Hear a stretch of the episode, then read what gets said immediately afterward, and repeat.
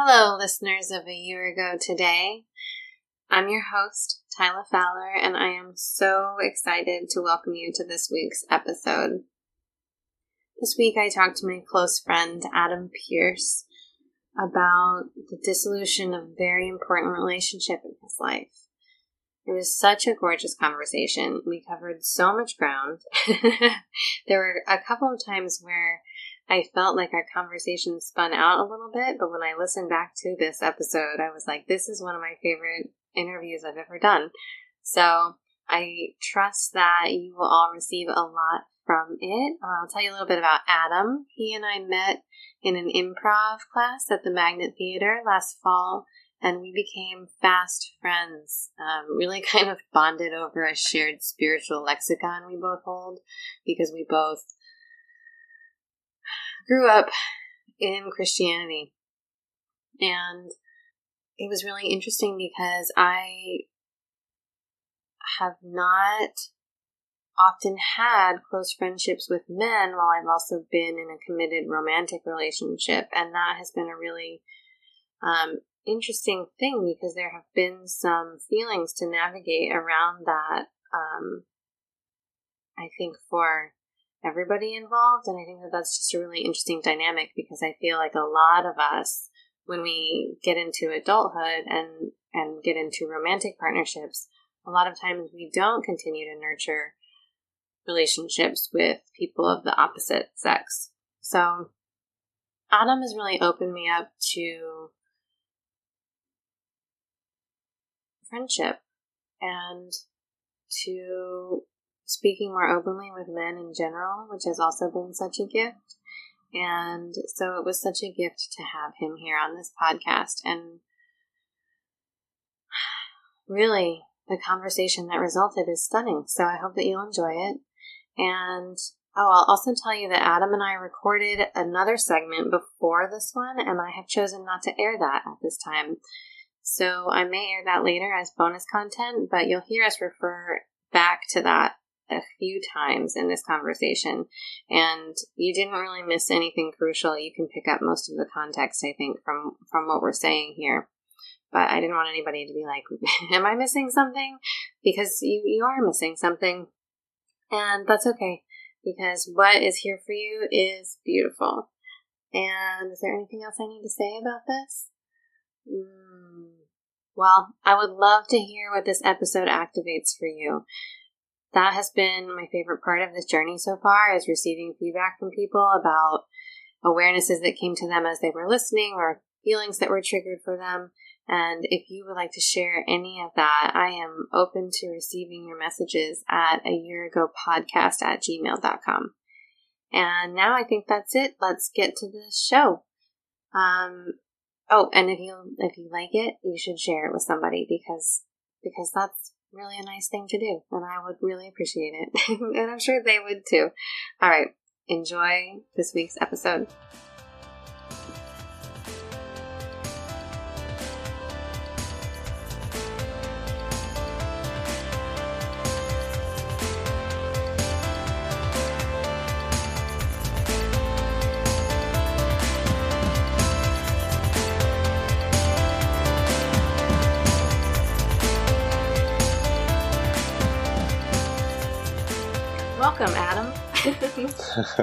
Thanks, Tyla. Welcome back. Thank you. You are so welcome. Glad that you're here. I'm glad to be here. I'm really excited to talk to you today about this. Hmm. yeah, I could tell. well, you know, because I I didn't I was about to say I had to twist your arm to get you here. That's not really true. You did have to express the fullness of your excitement. Yeah. I was like, please, please come talk to me about this. Mm-hmm. I'm not attached, but I'm really attached. yeah, that was the funny one. I'm not attached from the seventh text message about it. Yeah. you know, because I think that's part of the fear around expressing our desire, right? Yeah. Is that if, if we express our desire, I don't know, something about attachment. That's what we're here to talk about. yeah. Yeah, there's something scary about expressing it fully. Like you can indicate the direction, but not the magnitude. Wait, say that again a little slower. Uh, it's the um, there's something interesting about desire that often we feel like we can express the direction, but not the magnitude. That we can say, "Oh, I like I want this," um, but to say how badly we want something is um, scarier. oh, it's there's so. Yeah, sorry. yeah no there's uh yeah there's a socially acceptable amount that you're allowed to want certain things, um, and so for those those of us who feel more strongly than the than the socially desired amount, it can be scary. And it's even if you say you want something at a six, if it's true that it's a nine and you don't find a way to truly express that or integrate it, then you're still not being uh, honest with yourself. Mm. So I appreciated that you were as uh, as eager as as you actually were, Mm. and weren't trying to be coy about it. yeah. Yeah, it wasn't time to be coy. this show means a lot to me. So, Yeah. It's an honor to have you here. yeah, it's an honor to be here. Thanks for inviting me. Oh, you're so welcome. Okay. So, if we air this as part two, this will be unnecessary, but if we separate these two episodes, it might not be. Mhm. I'm going to tell everybody briefly who you are. Yep. This is Adam Pearce, everybody. He's an actor. Hello. He's my friend. I should have said my friend first. He's my friend. I mean, I do. I, I act more than I'm actively your friend, so maybe it's the right sequence. I don't know. Mm, that's true, actually. Lately, you have been really working hard. It's true. It's true. In a great way, in a great way. Yeah. No, it's very good. Okay, so how do we begin? I'm learning because Sally's not here how to do this on my own. Hmm. We're here to talk about what went Despite down the in metaphor. your life. oh my god, you're right. you're right. Yeah, we're here to talk about what happened in your life about a year ago today. Yeah, we are. So, a, about a year ago today, uh, I decided to, well, my partner and I decided to end our relationship after 13 years. Ooh, 13. That Mhm. isn't that a number of completion? Sure turned out to be that way uh, for me in this case. Yeah, I'm gonna look that up later. yeah, go for it. You can get the get your engineer on it. Look it up in the background. So they do on podcasts, right? There's an engineer that looks up the facts that all the hosts want to have answered. Um, you know, Witty It would be- repartee. it would be nice if I have enough supporters on Patreon. I would really love to have that. Perfect. Make that one of the goals. If we raise X amount, we can get an engineer. so true. That's perfect. Okay, but we're here to talk about you. That's true. See, this is what I was talking about. I feel like I'm intruding somehow on your time right now, which is interesting. Huh. That's funny. It doesn't feel like an intrusion to me. So take that for what it's worth. Mm, Thank you. Okay, so I'm going to invite you. I think I needed to lighten the mood. That's what happened just now. I'm going to invite you to close your eyes and put your hands in your heart and take a deep breath or two. And then when you land a little bit, if you could share with me how you're feeling in one word, I would really appreciate that. Alright.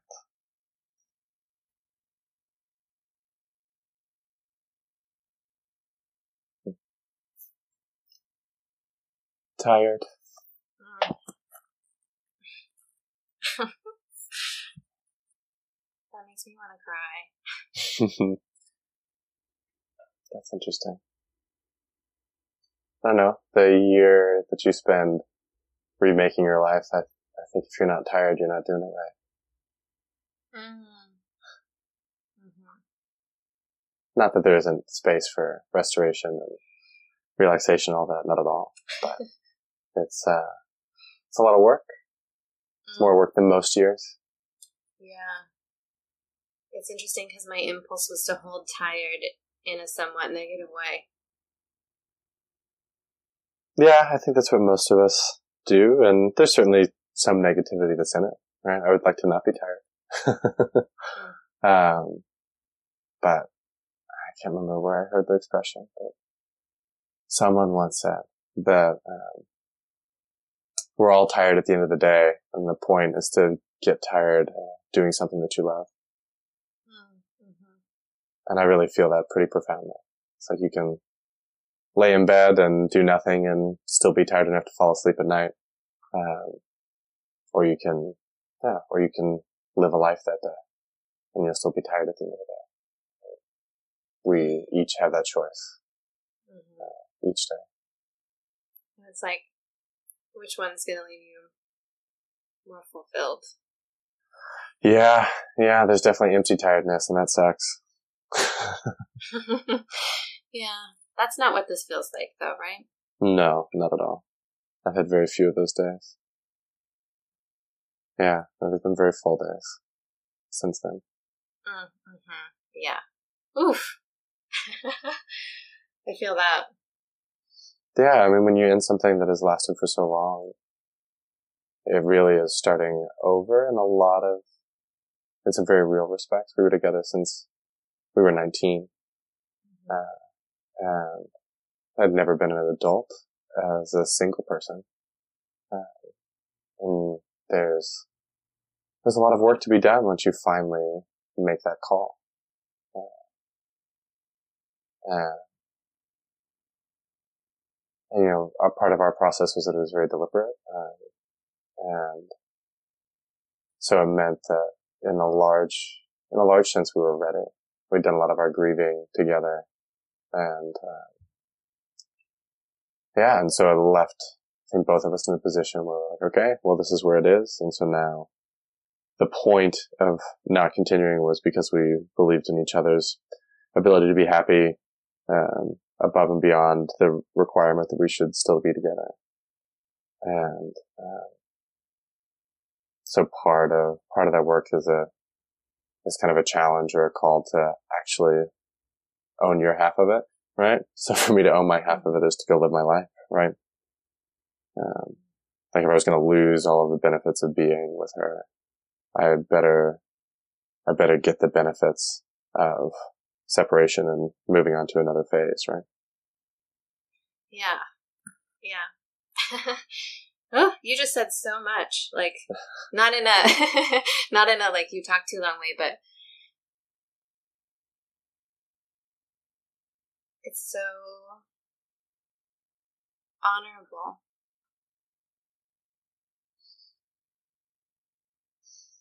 Yeah. Yeah, it was a big deal for me when I realized that you didn't have to stop liking, loving, or respecting someone to realize that you still um, needed to move on. It's really freeing actually to get to that point. I think most of us unconsciously believe that at least one of those three things has to fall apart. Um, that it's not, otherwise you don't have a good enough reason to not have a merged life anymore. Uh, so letting go of that, uh, narrative or that myth or that story, um, was incredibly empowering. Mm-hmm. I could feel how I actually felt, uh, and make the decisions that I needed to make. And same for her. And how was that decision making process? Like, how did it evolve for the two of you over time? It sounds like, you know, you've shared already that this was very measured. Mm-hmm. So I'm wondering just how that process evolved. Uh, yeah, slowly. You know, we had been through a lot together already um, I'm very cognizant of wanting to, in this conversation, share my story, mm-hmm. um, and be really honoring of her story and her experience. That's not the same. Um, so forgive me if I'm picking my words even more deliberately than usual. Uh, uh, no, are you kidding? There's no forgiveness required. That's also honorable. thank you. Um, Yeah, it was. Um, we had. Uh, I used to say, and I suppose still say that I was married three or four different times to the same woman because we had so many different lives that we lived within those 13 years. Uh, you know, we were different at 19 than we were at 22, than we were uh, at 25 and 28 and 31. Uh, and like very distinctly, not just, oh, you know, you keep growing up. Like we met in Minnesota lived in Portland, Oregon and then moved to New York and got degrees and, you know, lots of things shifted. Left, uh, left the religious community we were part of when we first met, you know, really big transitions. Um, and so we were used to navigating, uh, dramatic changes and, and coming out the other side. And I think with this, we thought we were doing the same thing. And, uh, you know, as we kept trying different things and they kept not working, uh, it became slowly clear that it, that it wasn't going to be like the others. Or that it, that it wasn't. Yeah. That, that this pivot wasn't one that was going to make sense. So it was very, very deliberate in that way. Uh, yeah. That happened over the course of, I don't know, I don't know, I don't know where you start to pin those things. Mm-hmm. Uh, like when did it start? Yeah. It's like, I mean, always starts at the beginning, right? yeah. yeah, it's like to, to pick out, oh, it was definitely, you know, at this point, two and a half years before, at this point, six weeks before, you know, whatever it is, seems one of, one of many true stories, mm-hmm. uh, that can be said about, about, uh, about a relationship, about a life, right? Mm-hmm. Yeah, time is slippery. Yeah. And so is sequence and linearity. I don't even think that's a word. I uh, think it's, I understood what you meant. Good. That's what language is for. It doesn't have to be a word if people know what you mean. that's good. Yeah. I don't know. Did that answer your question? Yeah, yeah I, I suppose so. it did. When did it start? Mm-hmm. And how has it been for you? Hmm since a year ago? it has been good.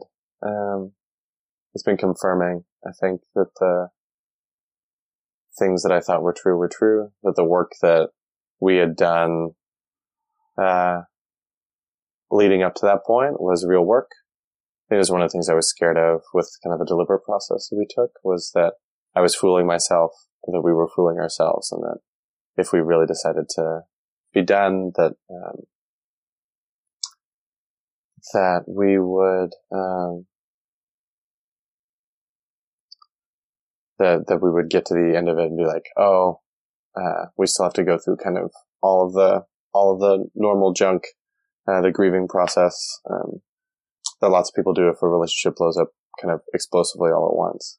Um, but I think the reality was that we, I, I have found that the grieving work that we did together was not work that we had to, that I had to rehash individually. Mm. I certainly had my own plenty of work to do, uh, in, in the past year, but it wasn't, it wasn't going over old territory. It was doing the work, uh, of adjusting to a new phase of my life, um, which was really rewarding. Um, it was something I kind of did on blind faith that I felt like, oh, this is, this is true to our relationship. This way that we're winding down is, is actually a viable way to do it. And that really bore itself out. Um, so allowed me to really spend the year pushing forward, um, in really remarkable ways. Um, yeah. yeah, so it's been good. It's so interesting to me to have been witness to your life a little bit mm-hmm. in this past however long I've known you. Almost six months, right? Yeah. Isn't that crazy? Yeah. So, well, that's, I mean, that's really interesting to me. It's like half, half of the time. Yeah. And it's been, I have had this sense that you're kind of, not kind of, that the success that you're having right now Mhm. In your career, I just, I'm like, oh my God, this is happening so fast for you because, you know, Matt is an actor and I have lots of friends who are actors.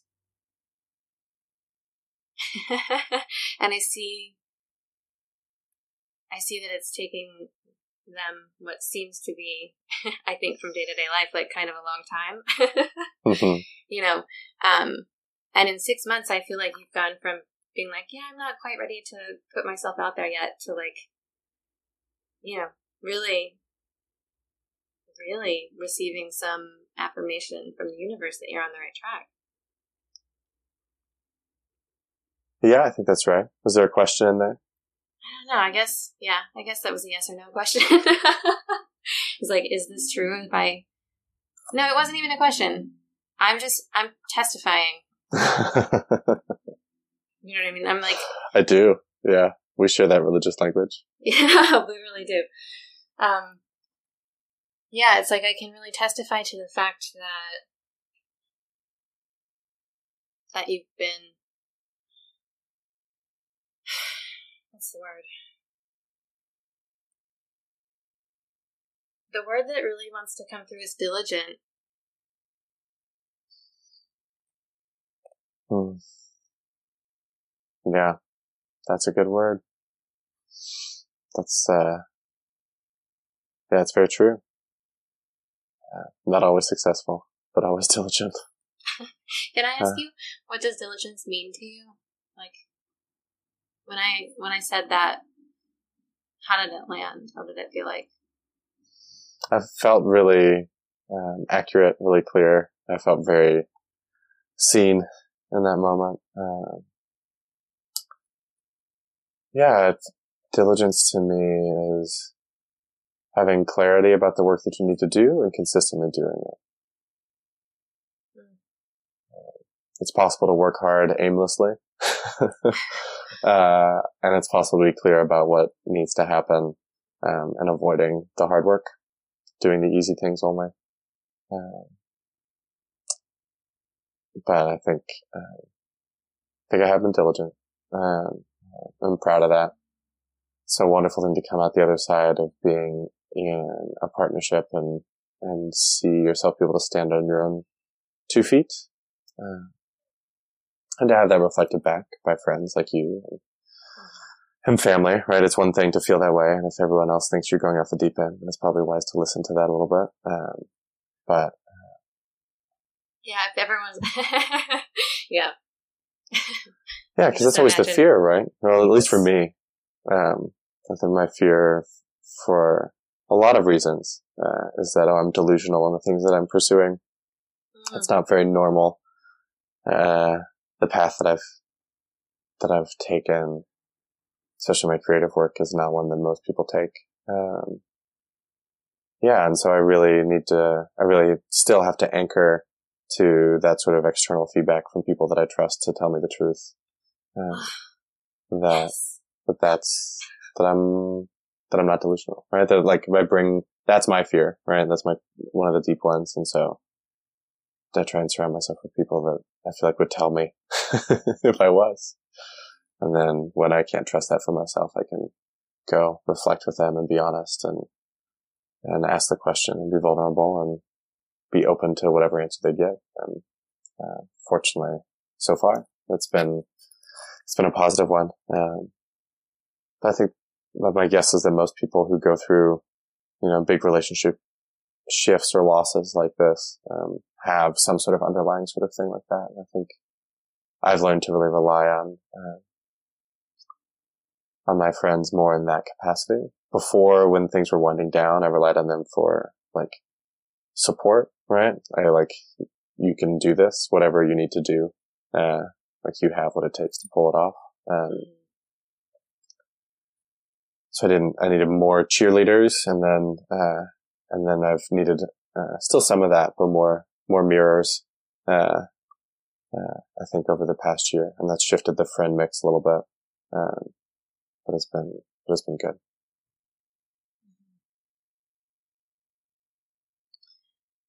I'm so interested in the evolution you're talking about around the kind of support we need from the people in our lives. Yeah. What's interesting? Where do you want to go with it? Mm, isn't that always the question? Mm-hmm.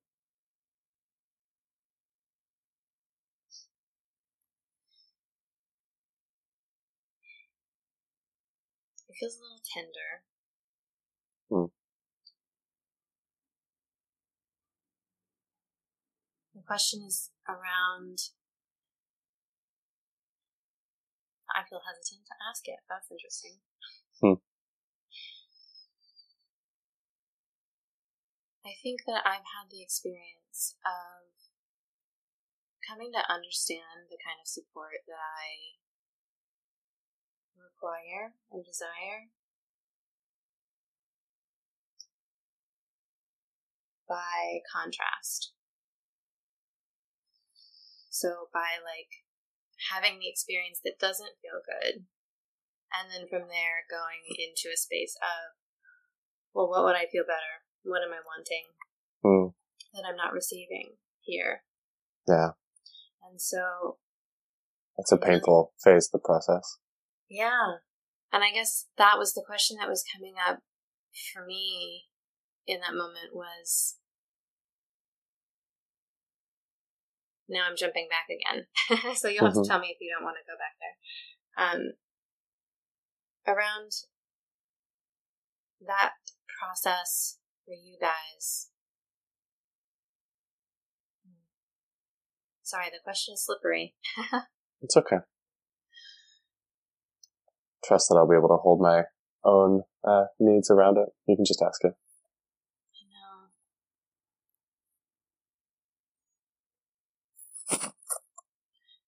It's around what you began to identify as the support that you desired and weren't receiving. Hmm. With my friends or within the relationship?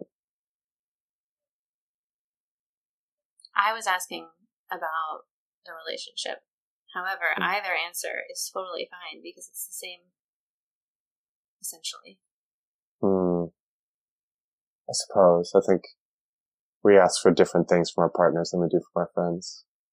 Uh, Mhm. so they're certainly connected because I'm the, I'm the common denominator, right? But, Mhm. hmm. You know, I think, uh,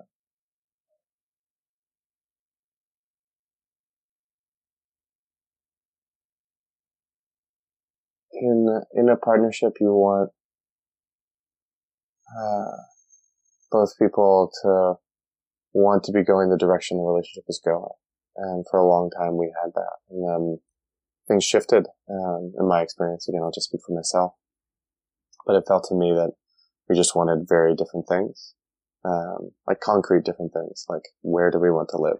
Mhm. what do we want our day-to-day life to look like? And um, we had done a lot of work like thinking about the potential of what could be with a relationship um, really started to ground as things were difficult and holding on to okay but the day-to-day needs to be working. Um, and that was really illuminating to not just bet on oh this is what it could be but start to say no this is what it needs to be day-to-day. This is what i actually want my tuesday to look like not this Mhm. is what i want the arc of my life to look like the kind of partner i want um, or what I will say on my tombstone right? Like tuesday um, for dinner that's that's granular. yeah um, but it helps get get you out of help get me out of um, the abstract into the particular of what I was actually feeling, what I was actually wanting, as opposed to avoiding some of the things that were um, that were challenging. Like when I was frustrated or angry or upset, I didn't want to deal with that, so I would think about the future as opposed to being in the present moment with that. Um, Mhm. So at the end of the day, I don't, I don't, I don't think I was unsupported. I don't think I needed different support from her. She's still the person who I think, outside of, uh, outside of my, my parents, um, who supported me the most in my life. And I felt that and still feel that. Uh, It was just that we wanted different lives. Mm. Um, so, uh, and when you want different lives, that creates a lot of friction, a lot of tension, right? It doesn't mean that like it was this serene sort of thing. Um, it was painful to be in that, but I don't think the root was, oh, I was getting the wrong kind of support, if that makes sense. Yeah, it's fascinating that that's where my brain took it, though. Yeah, I mean, it, I mean, it does show up as deficits, right? Because if someone, if you don't want to be in the same place doing the same things, then you're not going to be able to give each other what, the, what, what you need. But it's, It's not. you know, it's liberating to be able, right. It's not a deficit and it's not someone doing the wrong thing or not showing up enough. The reality is we were, both of us were showing up at 150% to try and make it work. Um, and we were getting whatever percentage beneath that 50%, right? The sum was not much less than the, than the total of its parts. Um, cause that's what happens when, when you don't want the same things. Um, so yeah, um,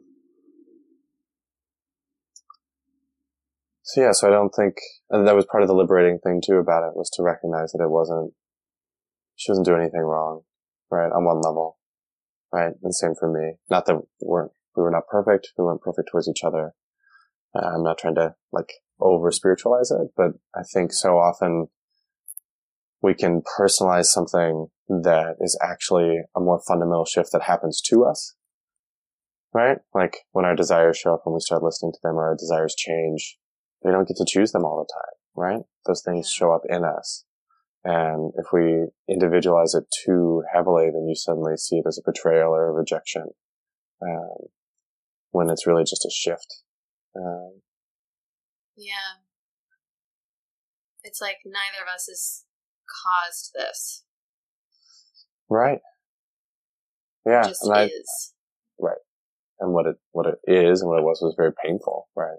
And but I don't for a minute think that either either of us didn't put all of our effort into trying to find a way for it to work through. Uh, that was not the problem. Uh, yeah. I think as far as friends are concerned, the support shift was kind of what I was describing before. I needed friends before to help me visualize what a life would be outside of that context, outside of that relationship.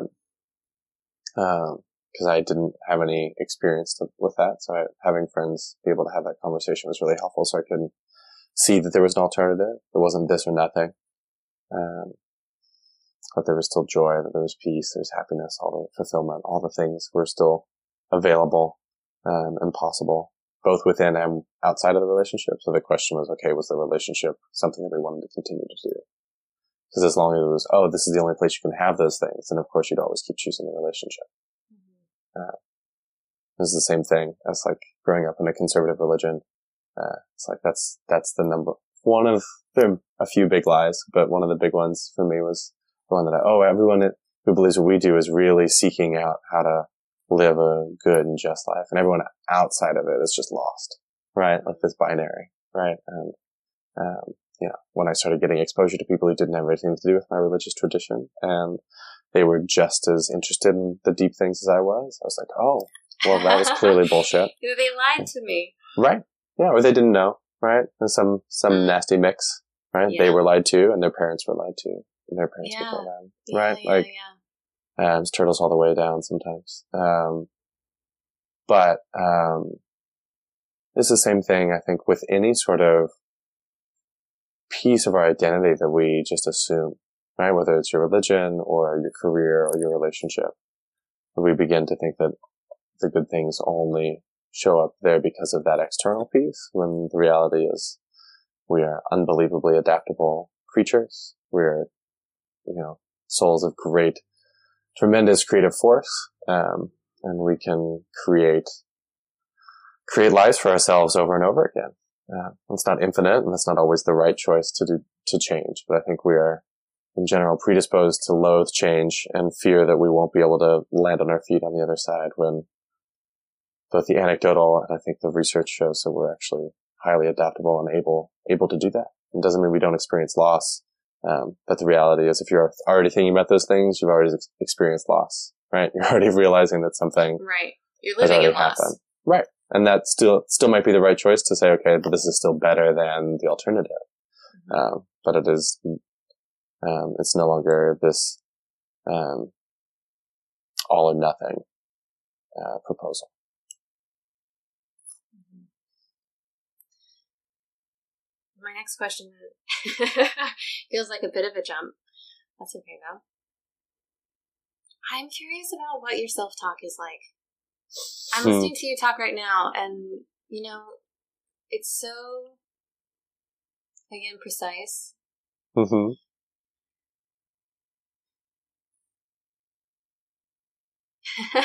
I guess I'm a little bit like, how did you? I know that this last year has been challenging for you, and that one of those challenges. I mean, just I mean, we challenging for anybody, right? Right. hmm like I would imagine that just being apart from somebody who's been your best friend for a long time, your partner, you have to coach yourself through it a little bit.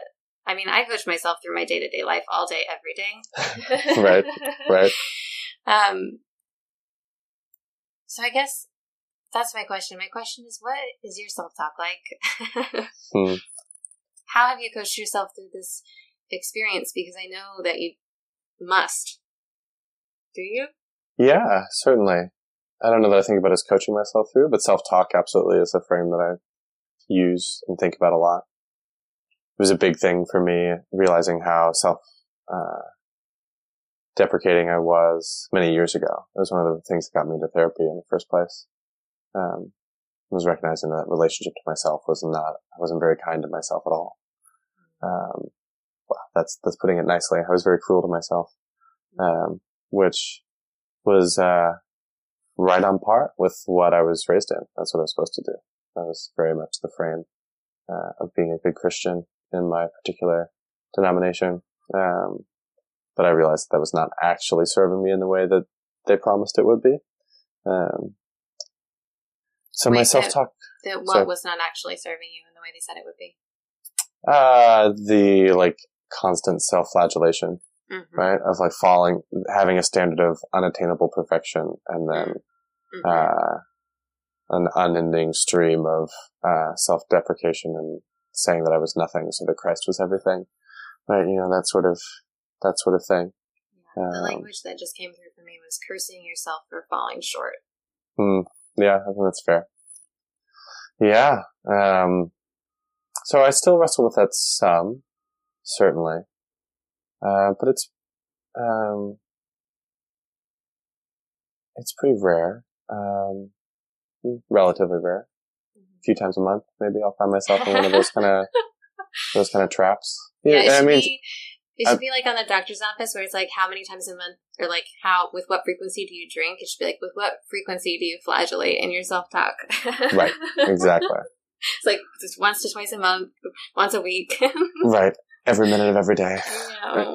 Um, yeah. Um, what's my self talk like? I'm trying to figure out how to say it in a way that like that makes any amount of sense. I think a lot of it for me, I've learned to really therapy has been very helpful, and I the particular form that's been really useful for me is, is called Gestalt therapy, which starts with sensations in the body, um, and does yeah starts there every time. Uh, what's showing up physically, right? Tuning in, and then from there, really being curious about that. It's like, so what do you feel? I feel a tightness in my chest. Oh, what shape is it? Oh, it's like a it's like a ball. Okay, what texture is it? Oh, it's it's like smooth. It's like a pinball. How heavy is it? And it's like you know, like, and that's one that's common for me, but there are you know infinite possibilities for different people. But you start with with what's actually happening physically, and then from there, um, that can be connected to an emotion or to a memory, and that can start to bring up things from the past or whatnot. But by starting in my body first, it's tremendously grounding and keeps me out, keeps me from over intellectualizing things, which is, I'm sure, dear listeners, you can hear, uh, I am prone to do. Um, so I think my self-talk starts with actually checking with my body and asking, how am I feeling? What do I want? What's showing up physically for me? Um, and I've learned to accept, accept to a much greater degree whatever is showing up I used to not allow myself to be angry. So then I was sad all the time. And, uh, Mm. sad was a safer emotion to have. Um, but now it's like, oh, I'm angry and I can sit with that. Um, let that be. I've, I've done some of the work with the scarier emotions for me, uh, where I've sat with them and realized that I don't get, actually get consumed by them. Right? Like that I, I'm still there at the end of the, end of the day.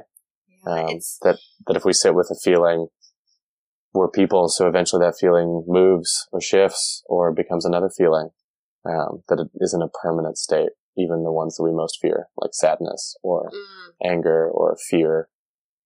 Um, and, um, yeah, so, so my self-talk is often just referencing or like affirming my own experience, asking the question, really letting myself check into that. If I can't sense into it, starting to ask why. Uh, mm. usually it's because I'm scared of something, right? And then suddenly I felt something, right? Then suddenly I felt fear. Uh, like, you know, so it's You're like, oh, there's a feeling. Right. Yeah. And so you just get to keep asking questions around it. Um, and then when, you know, things are stressful or things that aren't, aren't working, um, think a lot of it is reminding myself of, um, that the work is worth it, right? That this, that I'm playing an infinite game, not a finite one, right? Mm, So if, uh, if an audition goes poorly, uh, that's not the end of the story. It can be one data. And if the next 50 go poorly, I should probably change something. Right. But I'm, I'm allowed to make that decision at some point. Um, but, and I'm allowed to feel however I feel in that moment. Um, and like that I, that, that the loop isn't necessary. Uh, but really it doesn't, when I'm really triggered in that place, thinking about it doesn't help very much. It's usually a physical thing. Going for a walk, touching something. I'm a very tactile person. Like I'll go for a walk and touch, touch a railing, touch a, touch the side of a building, grab a coffee cup, um, and just like trace the edges, doing things to get the attention off of myself. Um, not rejecting what I'm feeling, but saying, oh, and also this is happening. What does it feel like to trace the edge of the comb that's sitting, uh, uh, in my room? Because again, it grounds to the present experience. Because that anxiety for me about my life, right, is uh, is usually worrying about the future. right. Mhm. Like I'm not. It's like the audition has already happened, right? Like there's nothing that's happening about it. The thing I'm scared about is never getting a role, right? About never getting to that next step. About and that those are all future concerns. Uh, whereas if I just sit with what what I'm actually feeling in the moment, I might be sad, right? Or I might be angry, or I might be lonely, or I might be tired. You know, whatever the negative thing is there. But the anxiety is usually future projecting. So the things that I do physically are the things that center my self-talk and help get me to a present place where, uh, where I can just be with whatever that is. On the good days. On the bad days, I spend. yeah. It's it's so interesting. It, Gestalt you can do on your own or do you require someone to facilitate? Uh, I think if you're not familiar with the work, it's pretty helpful to have someone walk you through it. Um, it's really easy to jump back to your thoughts. Um, um, and it's really helpful to have someone kind of facilitate through, though the approach is very much one of a guide as opposed to an expert from the therapist perspective. Right? They don't have answers. They're not doing a lot of analysis. They're just like creating a space for you. At this point, I have, I've been doing it for shoot, seven years. Um, uh, at this point, I have some resources to be able to, um, be able to sit and do that for myself. Um, but I still go to, go to a therapist, um, a gestalt therapist. Um, so it's, it's certainly something that, uh, yeah, that I think people can develop the skills for independently. Um, just depends on how far away you are from that when you get started. And I was very far away from it. So it was very helpful. It being what the ability to notice when your thoughts have taken you away from bodily presence. Yeah. Or the ability to sense into your body. Um, That's an easier To- way to say what I just said, right? yeah. Well, and it's the, it's the positive as opposed to the negative. Mm-hmm. Um, yeah, to check in. Like, how does my knee feel? How does my stomach feel? How does my, you know, it's like, and not answer that with a litany of words in your head, but the sensation in your body. Um, mm-hmm. yeah, that takes work. And I was, I had, at the time that I had started I was completely rejecting in my body. You know, my body was where sin resided, and it was where desire and lust and all of those things that um, make us make us sinful are. Uh, so I had a very unhealthy relationship to my own body. Learning to that those signals could be positive, that listening to them were helpful or good, um, was a long process for me. Shame. Mm-hmm. That's what's in the body. mm. Feels like to me. Yeah. Or perhaps that's the that's a lie that we're told. Yeah. Uh, we're supposed to be ashamed about our bodies and what shows up there. Uh, yeah, I think I think glory is in the body, um, mm. more so in, in reality. Mm-hmm. And that's there's so much power and individual agency in recognizing that you and you alone are the person who's in touch with your physical experience. Um, it's really hard to control someone who um, is attuned to how they're actually feeling sensorially. Um, but if they're shut down, it's, the person's much easier to manipulate. Oh, wow. And that, I mean, I could really run with what you just said, you know, because I personally feel that we are in a state of crisis. Okay. I can get carried away feeling a little melodramatic about it. Mm-hmm. I feel like a large percentage of America and likely the world is very shut down, very tunnel vision, you know, like looking into the phone all day, every day, forgotten how to have real connection with anyone, including their immediate family. you know, it's mm-hmm. I've oh, my funny, heart is like my heart hurts. yeah, you... I get that. It's funny. I think it's the probably the place where I may be more mythic than you. Mm. Um, I think each generation has had that struggle, and ours happened to be connected to iPhones mm-hmm. uh, and the internet. But I try and think of. I, I'm not much of a believer in the mythic past where spirituality was beautifully aligned and it kind of gets noble savagey in a way that I feel like is problematic. Um, not saying that's where you're going, but I, I tend to, I don't know, I guess I'm more cyclical about it. Like that, that is the hero's journey, right? Like that everyone has to go through that process and looks different for us now than it looked a hundred years ago. Um, and there, there are different challenges and different threats. They're not identical. Um, uh, mm-hmm. but, but it, but that it's, it's the same work fundamentally. Mm-hmm. I do not disagree with you. Hmm. Did you just talk about a loss? Like it's harder, and I, I that's why I was mm-hmm. curious about that. It's like oh, that we're like and like referencing modern technology often can be a proxy for oh like there was good old days, right? Which currently we're experiencing a backlash for politically, but I think also exists in um, other other spaces as well in our culture. What other spaces are you referring to right now? Oh, like spiritual spaces, right? That we'll talk about. That won't be looking back to 1950s America, but we'll look to uh, ancient Sufi culture or other non-Western cultures and idealize them. It's um, so interesting because I don't feel like I'm doing that. that's great. Uh, maybe I, I just misunderstood. Yeah, yeah.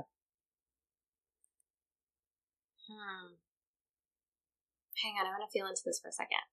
All right. I'm gonna have a sip of water. Yeah, let's do that too.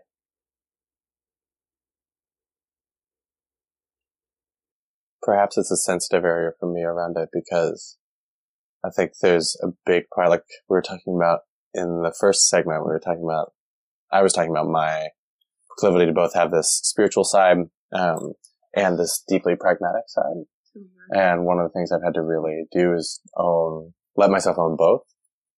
And mm-hmm. sometimes in, in a lot of spiritual spaces that I've engaged in, both with the ones I was growing up in and then after, um, there can be people who don't have any of the practical side, right? That are like living in the, in the clouds of their spiritual existence, right? Um, and I don't particularly have a problem with that, but that's not me. And, um, and so I think I, um, am sensitive to the to um, articulations of like our problems that that have a like kind of drop out sort of moment or just like reject the modern the modern era Mm-hmm. sort of ethos to it um, and i'm probably hypersensitive to that i think um, i just think there's so much work to be done by still being present uh, to like our current the current battles that are happening um, and again i'm not i'm not saying that this is as far as you were going with it just kind of noticing why there was a moment of perhaps misunderstanding um. But for me, it's so important to hold on to both. I guess that's where I feel like a lot of my work is as an artist and as a as a person existing in the world, right? Uh, in this one that we have, and I think the impulse to um, to reject um, like modernity in some of these forms, um, it can come from a place of like extreme privilege, right? Like I look at the, I look at the hippies that I know and love who live upstate now, you know, who are truly hippies from like, you know, lived through the 60s and the 70s and the 80s, did that sort of thing. I, I see like the dropout culture of that, and I see, um, yeah, the trust funds that went with it, right? Or just like the unwillingness to like stay in the ring, uh, while other cultural things were happening around them, especially people for people of color, um, in particular. And so I, I guess I have a hair trigger around that, uh, Mm. with any sort of kind of spiritual work or conversation. Um, it, it reminds me of the exclusionary way that I grew up. Um, I remember very distinctly needing to make a choice when I had left that and was, I got involved in some of the Occupy stuff out in uh, Portland, Oregon. I remember really making, making a decision. I was like, well, I can fall. I, I left a, uh, ideologically pure sort of space because I wasn't working for me and I had a choice to I was in a right wing version of that and a religious version of that, and I could do the same thing on the left, um, or I could actually maintain a small L liberalism in my life and believe that there are multiple ways to be able to live a good life, and that like um, that the purity um, kind of tendency is is is the problematic thing more than the particular ideology that comes with it. Mhm. Um, anyway, I'm rambling on about my own experience on all of that, but um, I think it's one of the things that keeps me firmly planted in both of these worlds and not an entire, entirely comfortable inhabitant in, in just one or the other. Spiritual and practical. Yep. Yeah, you said to me, you said to me once, I'm not interested in spirituality that's not grounded in practicality, or something like that. Yeah, that sounds like something I would say. And I was like, oh, 100% agreed.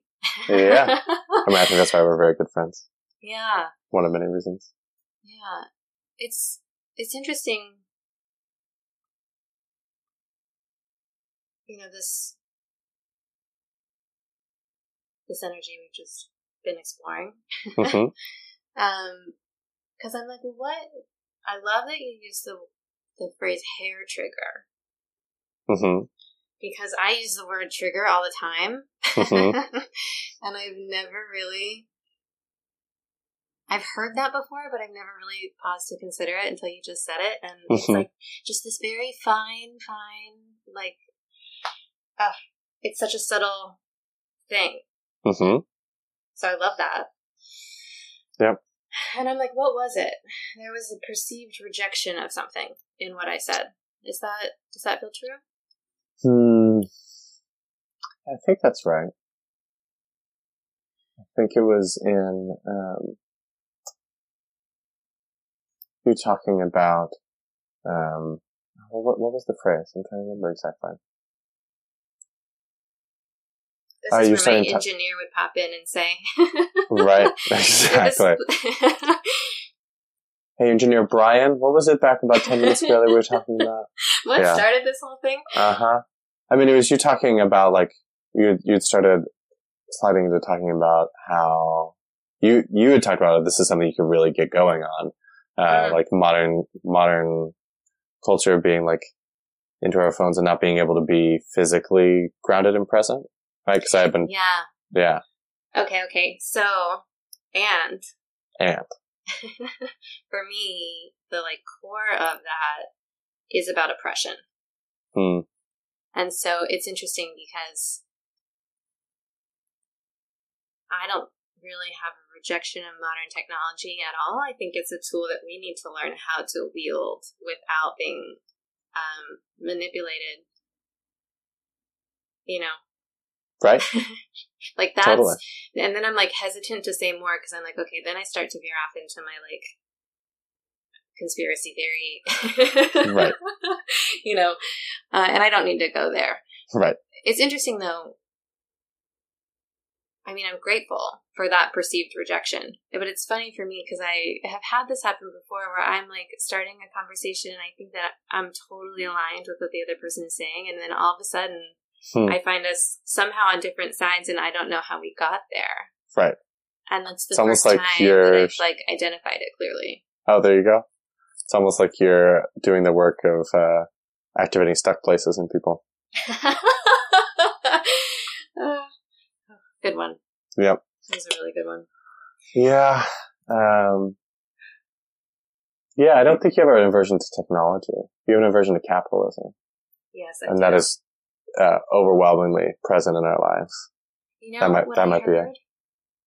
Hmm. About it being overwhelmingly present in our lives. I went to a spiritual activism event the other night, Mhm. and it was a lot. They were talking a lot about capitalism, and this was the first time that I've really been in a room listening to someone speak who was really saying outright, like, capitalism is evil, and if they don't break it, like, shit's not going to get better. Right. And so I had never really been exposed to someone who was so gung ho about it. hmm However, there was one piece of data shared that really put something in perspective for me about my aversion to wealth creation in a like normal sense. hmm In a, what's not not normal, but I don't know the word. Anyway, what's the point? I'm not sure. No, me either. We are Oh, the point. I know what it is. go. They said that 90, they were like, think about it 93 cents of every dollar of wealth that's created ends up in the hands of the top 1%. Mm-hmm. And I just was shocked by that. I mean, yes, I know that as a differently framed statistic, but when you put it that way, it made me partially understand on an energetic level my aversion to creating money. Right. Yeah, totally. it's not I- a question. I get don't that. know. It's just very alive for me. Yeah, that's true. Yeah. I mean, there's so much of what we spent our first 50 minute segment talking about. It's true. Yeah. Uh, readers, or not readers, listeners. uh, listeners, if you are like, what is Tyla talking about?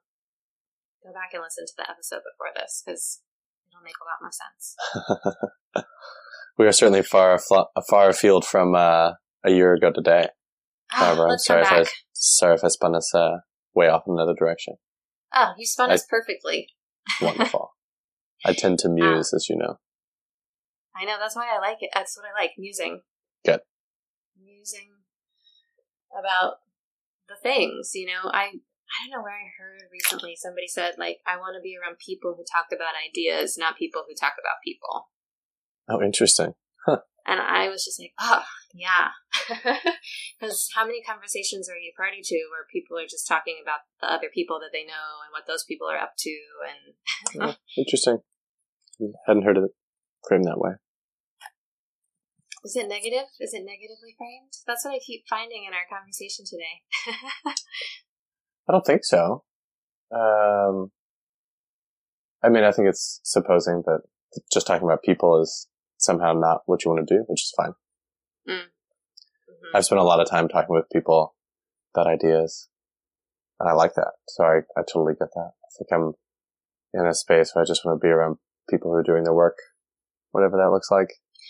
Yes. Ah, there is a way in which you are so much less judgmental than I am. it's Or true. maybe I should just say you are so much less judgmental than I am. It's I'm I'm clearing the judgment out of my life. I should Mm. read Gabby Bernstein's The Judgment Detox. Ooh, I don't know that. it just came out, and I think I'm going to read it Nice. because I do find myself. It's I wouldn't probably catch it if I didn't have someone to reflect it to me, you know. Hmm. But because you're there, I'm like, oh, I framed that slightly negatively. Like, what's going on there? Hmm. Oh, it's based in the judgment that I am subtly holding, you know. And then you're just in such a less judgmental space. Yeah, I mean, I think there's just an interesting thing about it's such a quick turn that we all can take of spinning from I want something, I don't want this other thing, therefore this other thing is bad, right? Mm. As opposed to not needing to make the last leap, right? That you can Right, just not want the other thing. Yeah. Well, and it's interesting because it's like I, I think I'm caught, I'm integrating, you know, because if you ask me, I like, of course, I believe everyone, everyone's path is 100% their own, and I respect everyone's path. And then the, obviously, there is some level at which I'm still moving through that. yeah, I think you want to believe that for Yeah. sure. well, Uh. it's the belief I'm ascribing to. Yeah, it's your professed belief. It's your belief system. hmm Yeah. Now I'm waiting for my, not I'm waiting for it. Now my physical reality is swiftly catching up. There you go. as I am clearing clearing judgment out of my life, so I can be more like Adam. Mm, that's a dangerous thing. Is it? Yeah, definitely. That's a whole different podcast episode. Mm, Don't you think? perhaps I don't know. I mean, uh, like it's a being being like me. A lot, lots of things have changed in my life. I've lost a lot of the things that I thought were me. Uh, Mm, like you know, wow, the relationship that we that we've been talking about. Mhm. Um, my my faith and my Mm. and consequently my career because that was what I was going to do Mm. uh, for my work.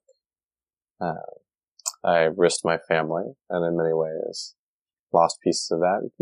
Won some back as well. It's not a clean narrative around that. Um, but, you know, almost all of my, uh, all of my friends from that era, right? Like I think back to the wedding that I had, um, you know, I'm not, uh, at this point, uh, talking with any of the men who were in my, uh, in my wedding party, right? Because they were all part of that world, right? When I left that world.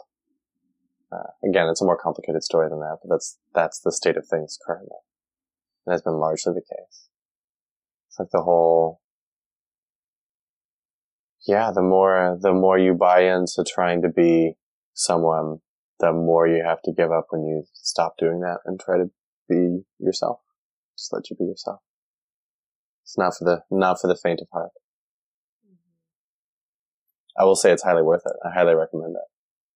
But, yeah, it's not easy.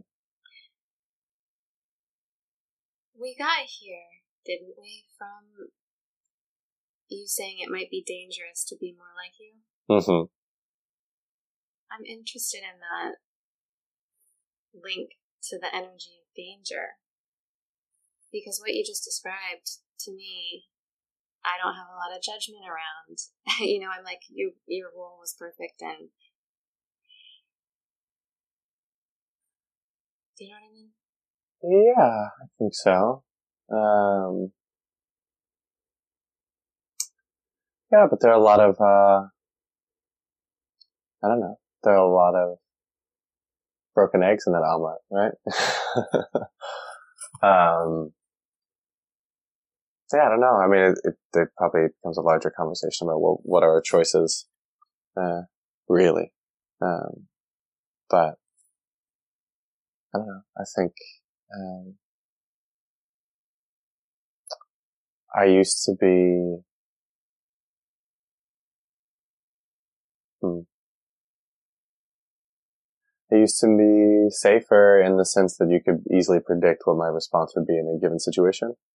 Um, and my concern was much more to make sure that everyone else was okay. And if there was conflict, I was going to internalize it as opposed to have it be something that was out in the open. Um, I was going to make that a conflict about me, not uh, be in conflict with another person.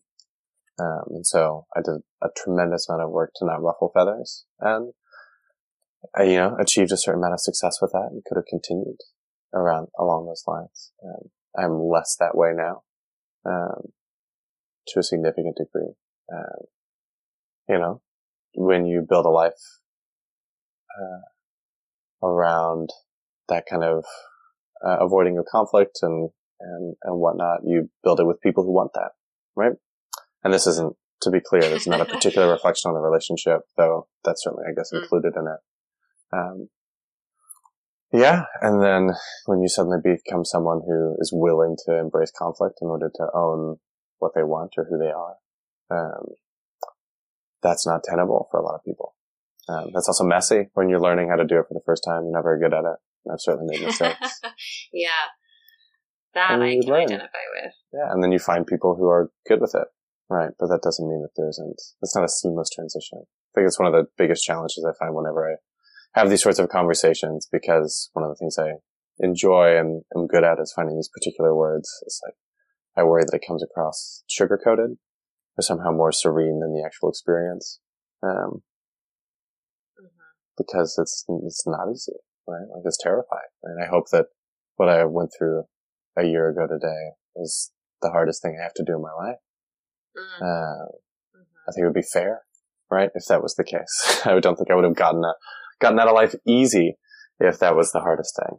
Um, and the work is worth it.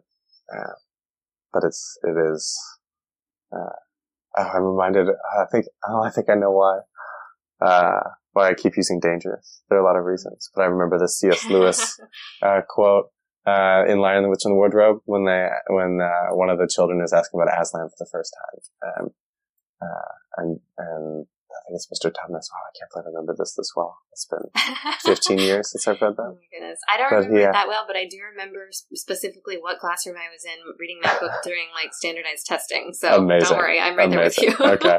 But like one of the children, probably Lucy, asks uh, about Aslan. It's like, oh, Aslan's a lion. And one of the kids is like, oh my goodness, a lion. Well, is he safe? Uh, and Mr. Tumnus replies, safe? Of course he's not safe, but he's good. And, um, and I think I anchor to that some with some amount of hope, uh, that I'm less safe, but more good mm. now. Uh, and so I think that's what I mean when I talk about danger, at least when it's from a good place and not from like a self-shaming place. Uh, yeah, I think that's the subtle, the subtle energy I'm feeling a little bit, maybe, you know? yeah i wasn't i wasn't clear if you were coming from a place of um, celebration for what you are or mm. something else i think that's still in process i think there's a tug of war that happens for me yeah around it it's interesting because the the the language that's alive for me is that you you're talking about being dangerous and i'm like what you're saying is you're more likely to ruffle some feathers now because you're going to take up, you know, I'm thinking about animals, you're going to take up the space that you're naturally meant to take up. Right. Which is just what I've been saying I'm going to do. Right. You know, so I'm like, I'm celebrating that in you, Adam. yeah, uh, me too. I really love that. And I like surrounding myself with people who are celebrating that. I think it's one of the reasons we're friends. Mm-hmm. Um, and that's part of the shift of what kinds of friends I've needed in, in my life to continue the work. Yeah. Hmm. Well, that's gorgeous. Thank you. Thank you for sharing. You're welcome. Happy to. Mm. Were there any other questions that you uh, wanted to make sure and get to? I feel like we kind of went all over the place with it. We did go all over the place. It'll be interesting to see if people enjoyed this or if they're like, "These are just two friends going." What are they talking about? Yeah, right. Uh, I just realized it's interesting. I feel like the person who I'm interviewing kind of takes the energetic lead in a way. Hmm. That's probably the sign of a good interviewer. Oh, let's hope so. yeah, it's kind of what you want, right? Because you're yeah. wanting them to get a sense of the person. Mm-hmm. Oh, thanks for discovering all this with me. It's fun. Yeah. Yeah, it's fun. I'll be excited to listen to it. Okay.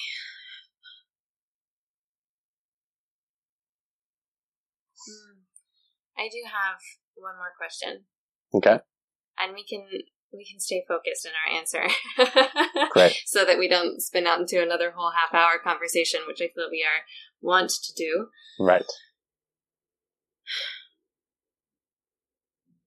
I know that you guys have not had, well, you've had contact, right? You've continued to move through the separation together. Mm-hmm. I guess I'm wondering about the absence of your partner and how that has, um,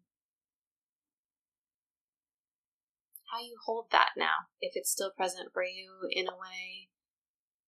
Yeah, it comes and goes. The the presence of that, certainly not all the time. Uh, but there'll be moments, um, yeah, moments throughout my day or my week where, where I'll notice, right? Notice that she's not there to experience something with me or, uh, or to reflect with. Uh, I noticed that around my birthday a lot, actually. Um, my birthday's in February. And it was very interesting. I was, I was in a show, um, and so, and I had a show that night, and so I didn't have, uh, I just spent the evening with my cast, who I dearly loved and love. Um, but I really felt the, um, the newness of that. that these were all people that had only known me for, uh, two months.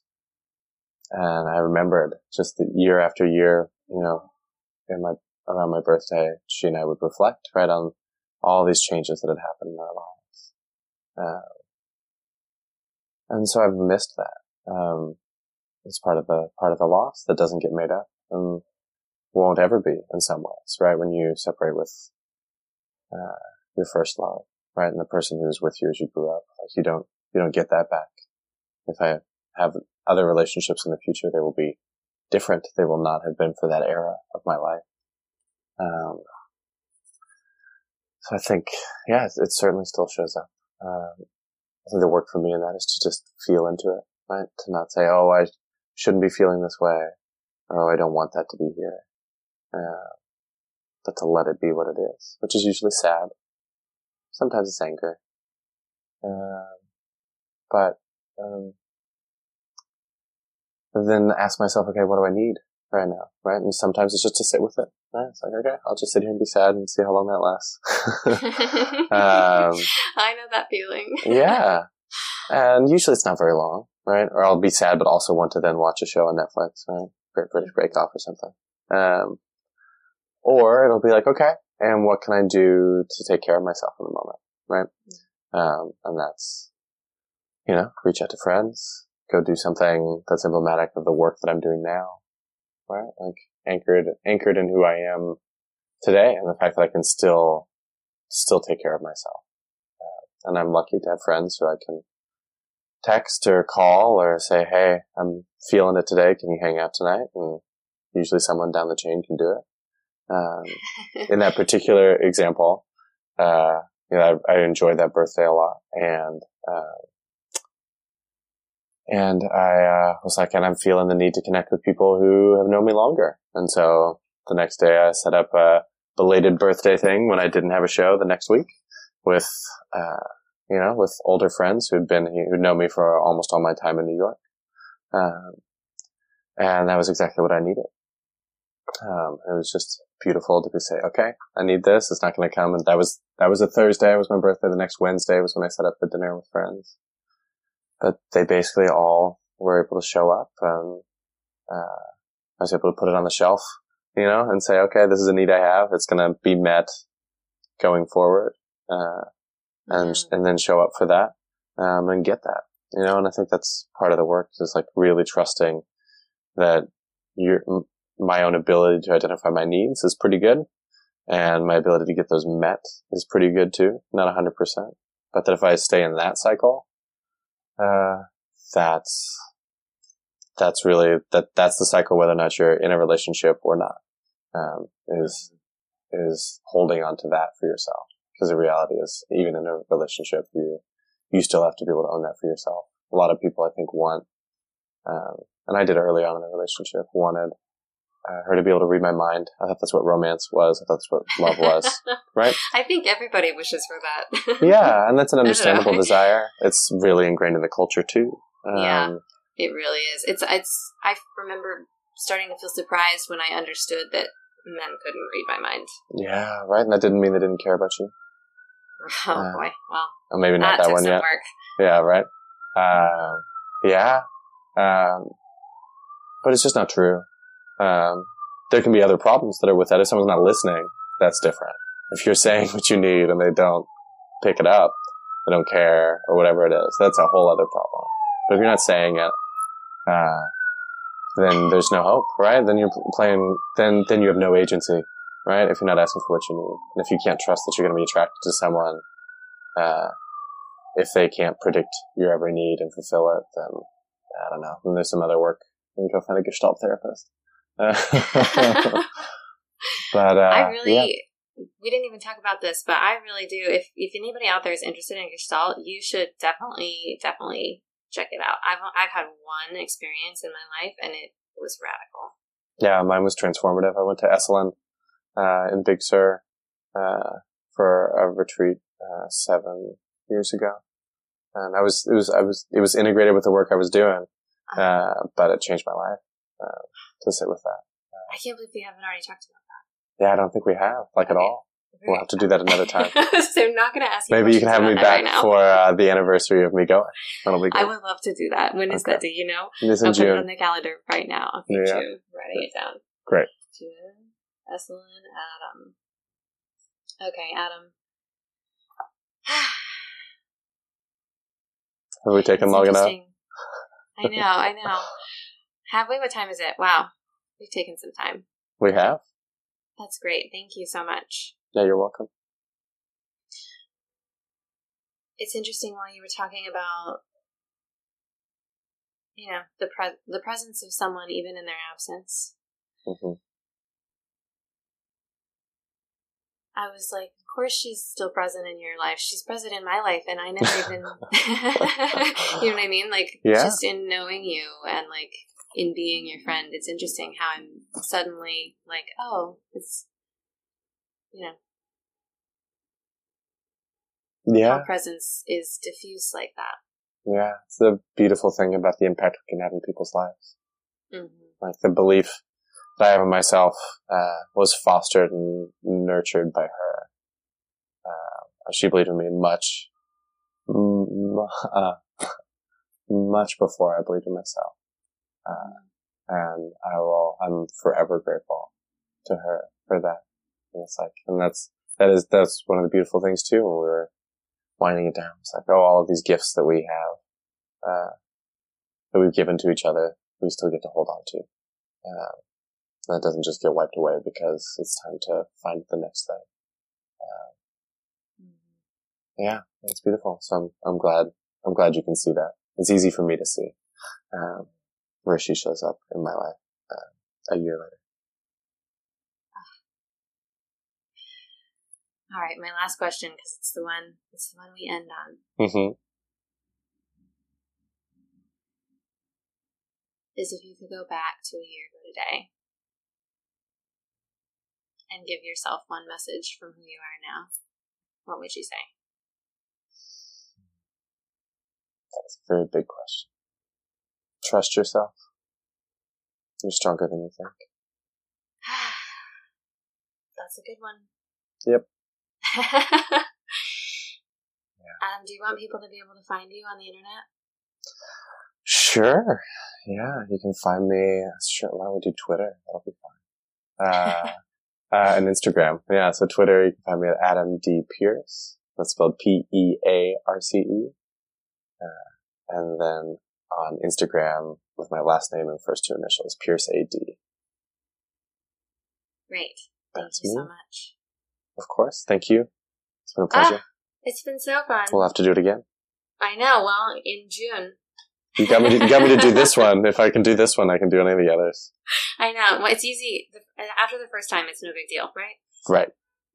Right. Exactly. Well, that, that and the subject matter. All right. Yeah. Thank you. I'll talk to you soon. All right. Bye. Hello, listeners. It's me, Sally.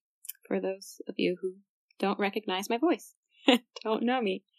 Um, I will be adding a little outro, conclusion to these episodes. I'd say maybe not all of them, but certainly this one, maybe most of them. And yeah, I just finished listening to the really beautiful conversation between Tyla and Adam. It was really, I really loved it. Took me a couple of sittings.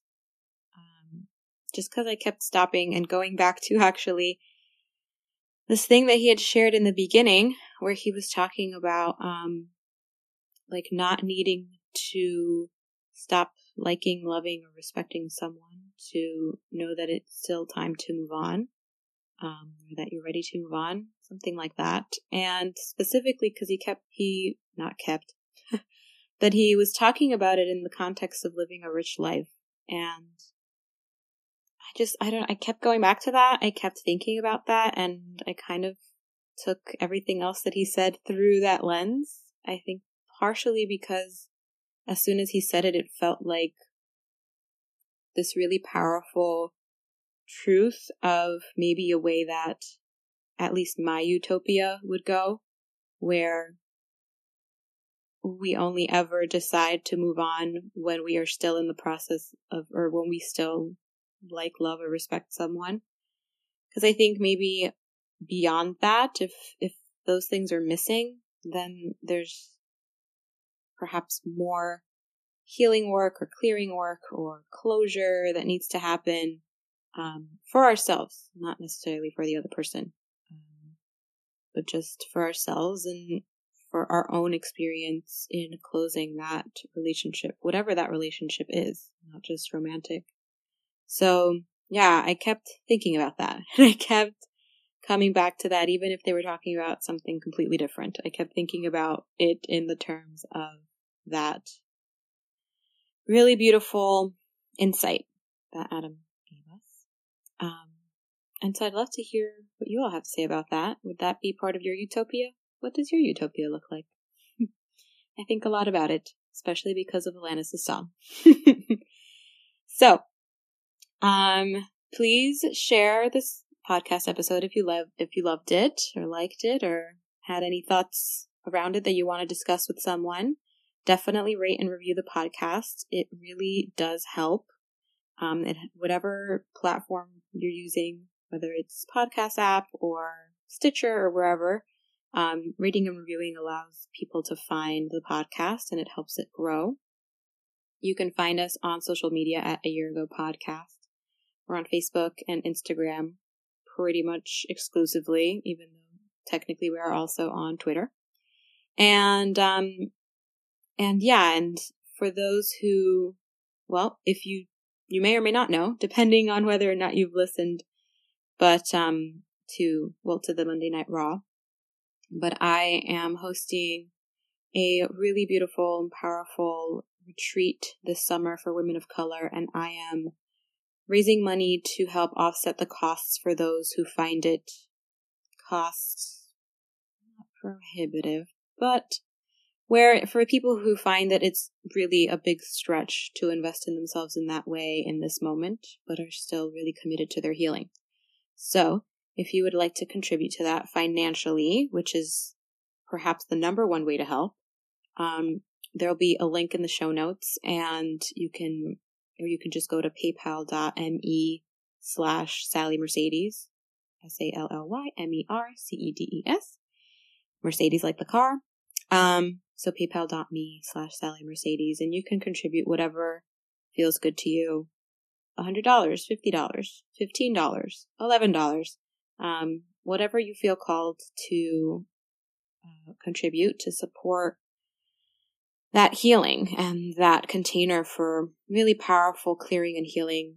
Um, and oh, and if you're a woman of color, I guess I'll also say that you can join us. Um, we'll be connecting with our ancestors and allowing the land and each other and ourselves really rise up, well, in pleasure, really rise up to meet us in our healing and in our potential for what's possible um, in clearing some of some of the things that are really specific to us, whether it's bondage or um, uh, colonization or racism, colorism, whatever that might be. Um, it's going to be really, really magical. I'm very excited about it, and I would love your contribution. Uh, I think that those are all the things. And um, until next time, I love y'all. Bye.